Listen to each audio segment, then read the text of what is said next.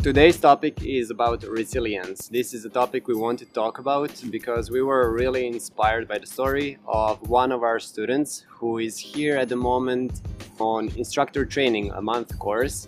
He is the CEO of Sticker Giant Company. It's a printing company from Colorado. And his name is John Fisher, so he will be our guest today. Uh, welcome, John. Uh, thank you for having me on, Igor. No problem. So we will start with questions, and uh, Chris will be the one managing the conversation. So let's go. So, indeed, the first question I have, as always, when we have uh, our students, we're always curious because you may have noticed yourself, we all have different ways to come into plant based cuisine or plant based lifestyle. So, my first question for John would be How did you become plant based and what was the trigger for your interest for plant-based cuisine?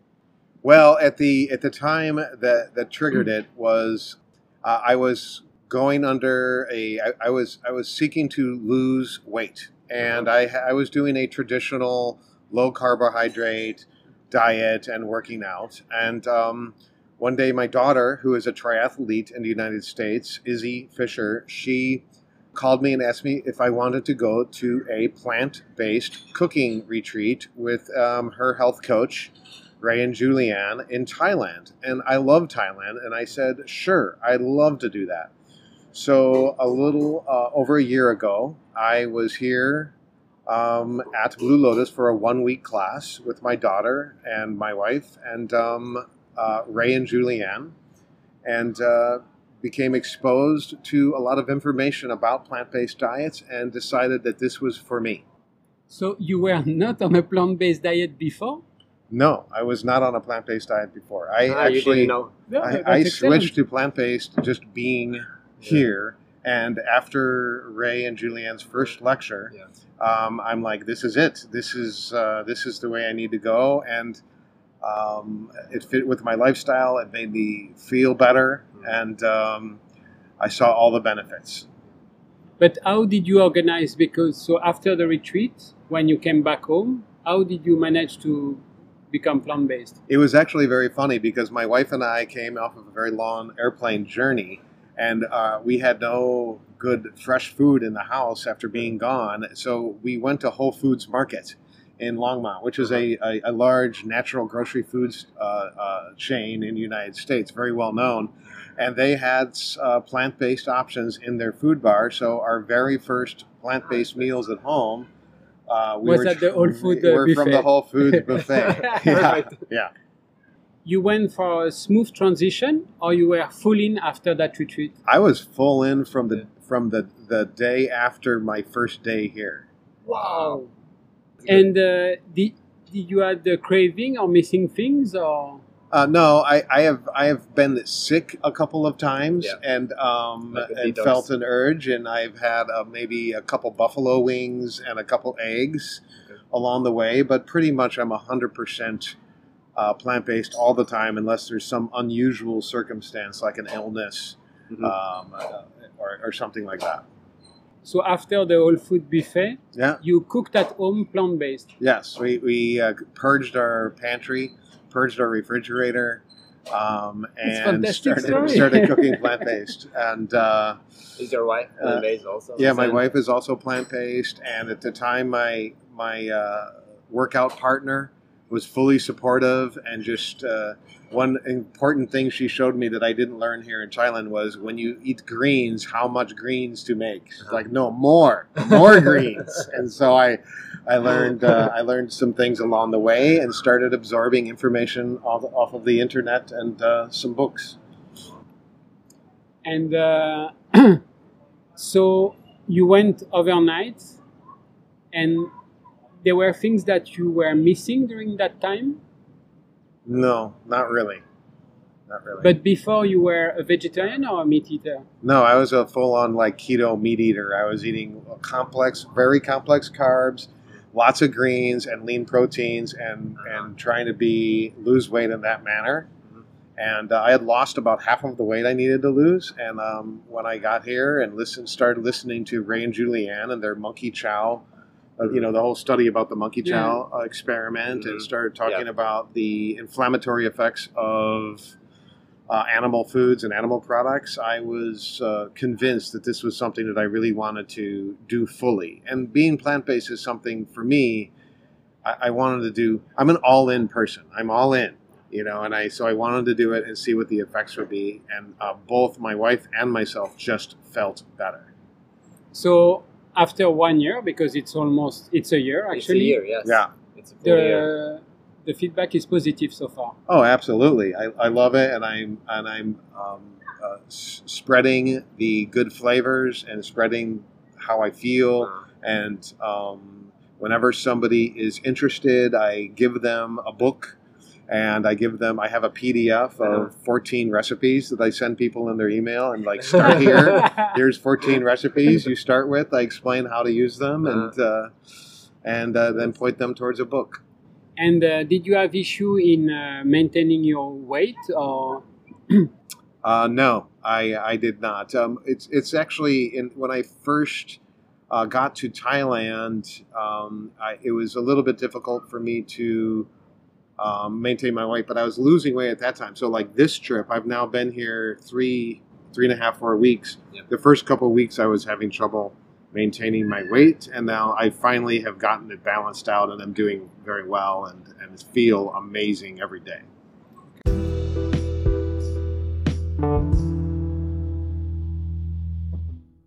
That first question was actually very interesting for me because I just learned how you became uh, plant based, which is really fun and interesting. I also became plant based overnight, so it's always uh, interesting to see uh, similar stories.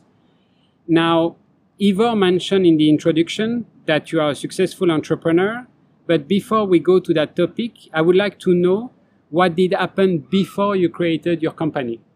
Absolutely. Um, I was part of the first e-commerce. Dot, they call it the dot-com boom that was uh, started around uh, 1995 and lasted until 2000, when many, many internet startups all crashed within a very short period of time. Yeah. It was called the dot-com crash, and uh, I was working in a internet advertising agency and had clients and saw them spending um, hundreds and hundreds of dollars to acquire a customer that spent $30 and thought it was just crazy. And then I got hired by Whole Foods Market because Whole Foods Market wanted to be a online grocer. And uh, I went and interviewed for the job and pitched them my strategy, which was a strategy that would have would have been profitable very quickly. But uh, that strategy got lost in the world of private equity and MBAs. They wanted to blow it up huge. And uh, I, I worked at the WholeFoods.com. It was called uh, WholePeople.com. It was supposed to be a lifestyle hub. And we grew a team um, in, in Austin and then moved the whole team to Colorado, blew the team up uh, to a very large size. And uh, How it- many? it was i think there were 80 people uh, Oh, around so 80 yeah, people from you know a dozen to 80 people and it, and it blew up and uh, we were all out of work um, within a few days Oh, wow. of it of it ending So, just to, I think this is important. So, as you said, Whole Food is a grocery, very known uh, in America. They have recently been acquired by Amazon. And uh, at that time, indeed, they wanted to sell online. Uh, so it was a brick and mortar that wanted to become a dot com, basically. So a transformation from the frog to the ox that Yeah. didn't went that well. yeah yeah And um, I think also what is interesting uh, for us is that in Europe or in Asia, we are not used that when there is something like this, people can be laid off from one day to another, yes especially such a large team without any help. So at that time, when you lose your work, did you have any compensation or things, or? Uh, no. Uh, I, I believe we got a couple weeks severance pay uh, but that was it. And i was uh, i had some savings in the bank and i had just bought a house and a new car and had three small children and my wife didn't work. And so that was the situation when i got laid off. And that's why the topic of the day is resilience, because what I'm very interested now is to see how you did handle that situation Mhm. and how it did help you for after. Right. So I learned many valuable lessons and I took them into the business that I started. I wanted to start a business, and, and of course, I was a little bit um, upset about the situation and thought I could build a business on my own in my basement. And mm-hmm. It, it, took it took a little while. I had some consulting clients that I helped, etc. But eventually, I started StickerGiant.com, which was at the time the Amazon of stickers. You could buy pre-printed stickers covering any sort of topic or idea or subject. It was pretty fun and I learned all the opposite. I took all of the all of the things that were terrible about online grocery. So stickers, they don't spoil; they last forever. yes. Two, they are affinity based. That was a good thing about Whole Foods, meaning uh, they're affinity based. If somebody is a Dallas Cowboys fan, okay. they believe deeply that they really want a Dallas Cowboys sticker. Or if they're a Grateful Dead fan, they really want a Grateful Dead fan. The other great thing about stickers was they didn't spoil and they were very, very cheap to ship. I could ship them in a U.S. mail envelope. The other thing that was great is I could store thousands and thousands of different items in file folders in my basement. I could offer thousands of SKUs, stock keeping units is what that stands for, ah. in my basement in a very small amount of space as opposed to grocery. Um, it was it was beautiful. So sorry to interrupt, but there is something very interesting so there is the dot com crash. Yeah. You get laid off by a dot com company, yeah. but you start one. Yes. because the internet wasn't going away. Um, the other thing that I did is rather than hiring developers, uh, spending all my savings to try and develop a website, is even then in the in the late '90s there was online software that you could build your own cart. And so I learned how to do this. Um, I had a friend helping me at the time. So I used Miva Merchant to build my first online store. And I believe I launched with 600 different sticker designs. Okay, you, you did your own website. Yes. Your own uh, e commerce platform. On an e commerce platform that I purchased. It was a monthly payment. Um, and uh, they had support. And uh, I figured it out myself by learning very basic HTML and yeah. following tutorials and watching videos. Which today it became way easier. And for example, for Blue Lotus, we use one platform which is Squarespace that makes that work very easy. Yeah. And even for us, indeed, it doesn't necessarily make sense if you are not into that business to develop your own website, but just to reuse existing. on a platform an existing uh, application. Yeah. So even though I'm still uh, very surprised, so your business is fully online still today? Yes, my business is fully online. We acquire all of our customers on the internet. We've evolved from being the Amazon of pre bought stickers to now we are a printing company. We basically are a packaging company that prints labels for products and we print some promotional stickers for advertising.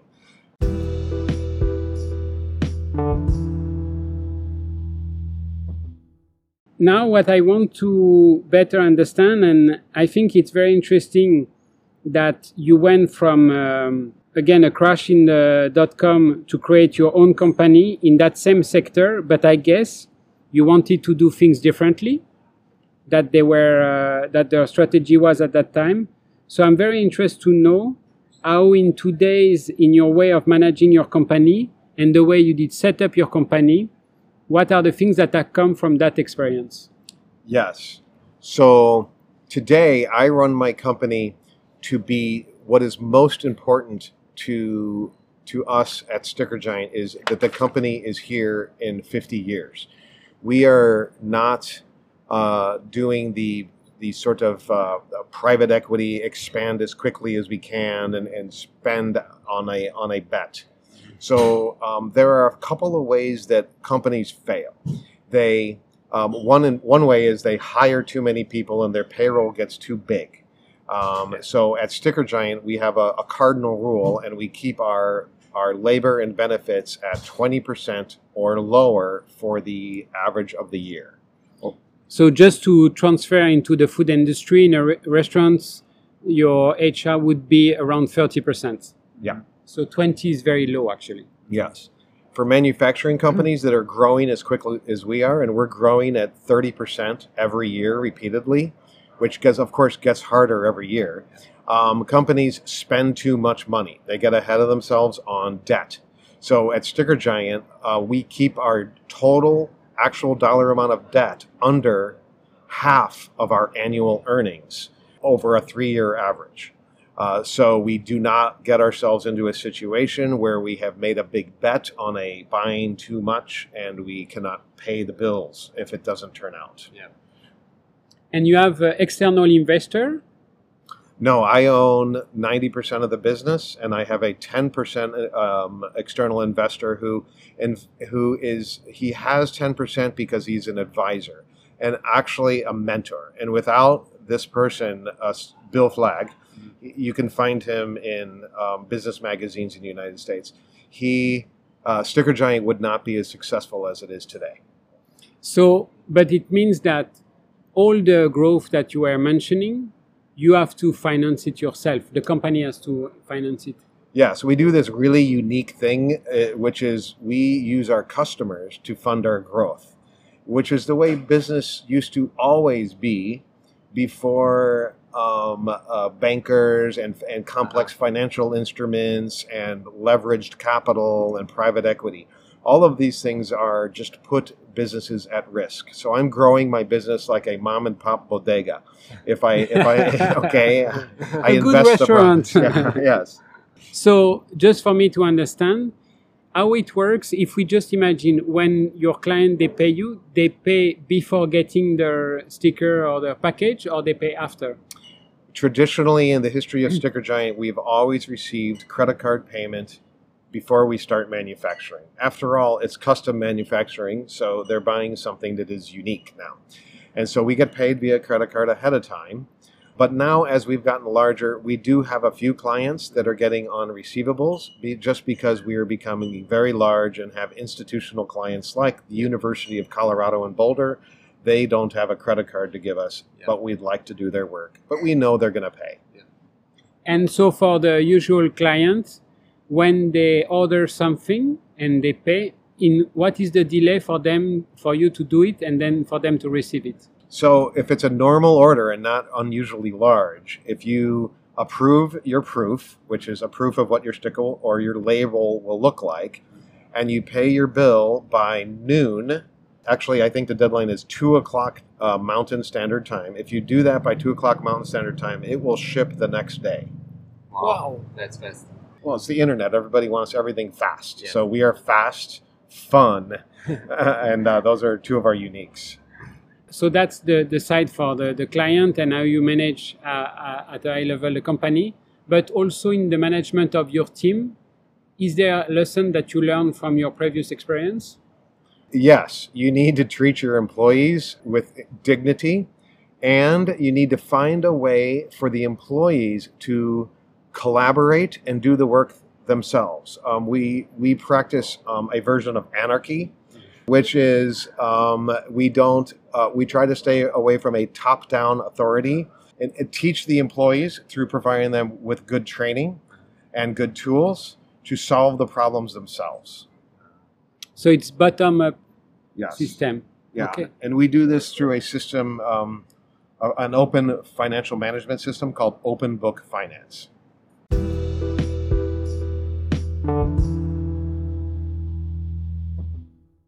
Okay, so here, at least me, but I think Ivo is about the same, and most of our listener will be in the same situation. What is open book management? So, Open Book Management operates under three rules. The first rule is know and teach the rules. Every employee, whether you're in charge of everything or you're a brand new employee just started, mm-hmm. you need to know what the measures of business success are because you need to know if you're on a winning team and if things are going well. And they need to understand how those measures of success work and where they come from.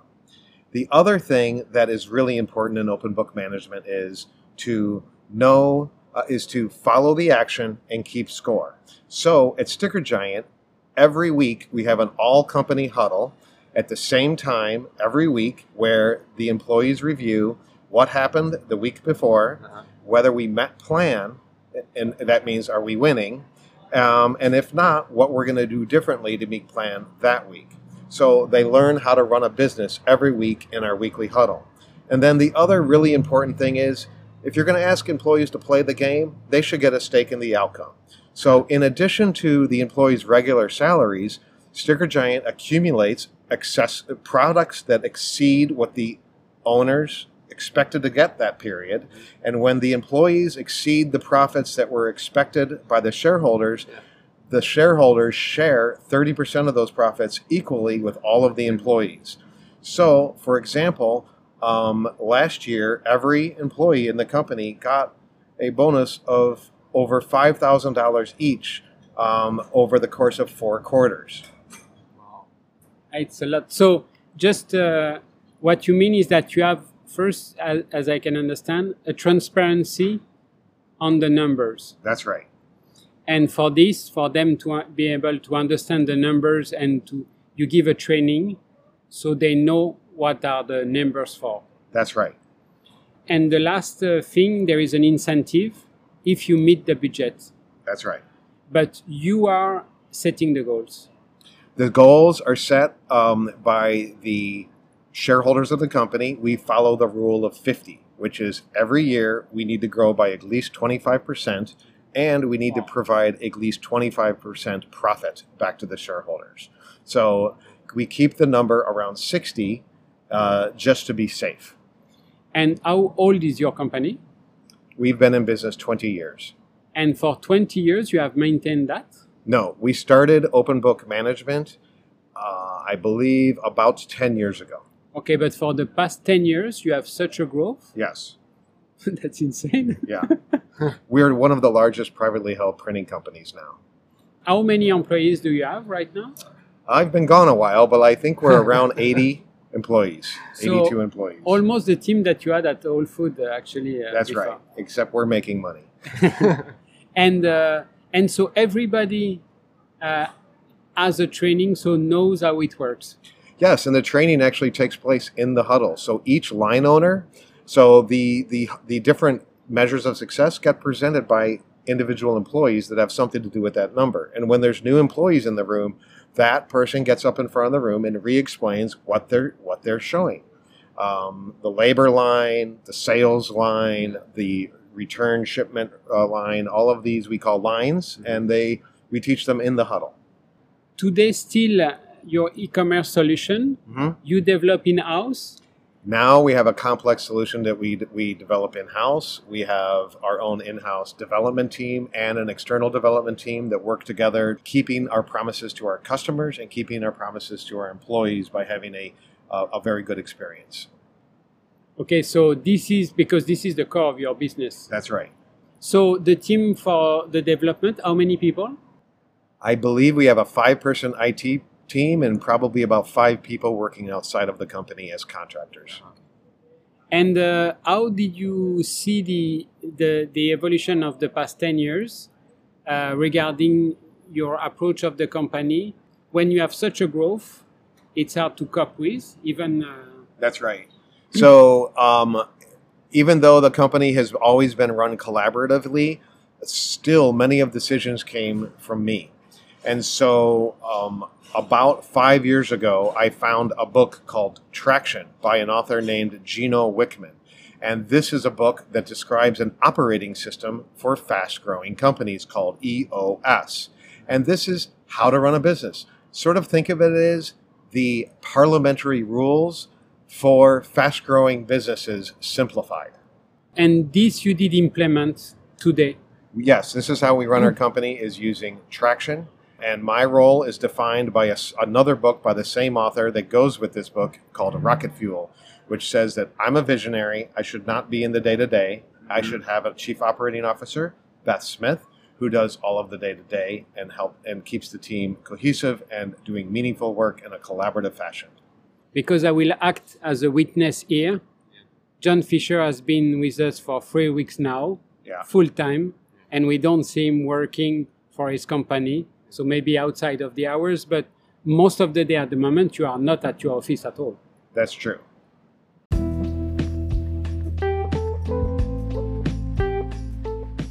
I just want to say uh, thank you to John. This was a really interesting conversation, and uh, we hope we'll hear from you more and we will talk to you more and we will uh, see you again.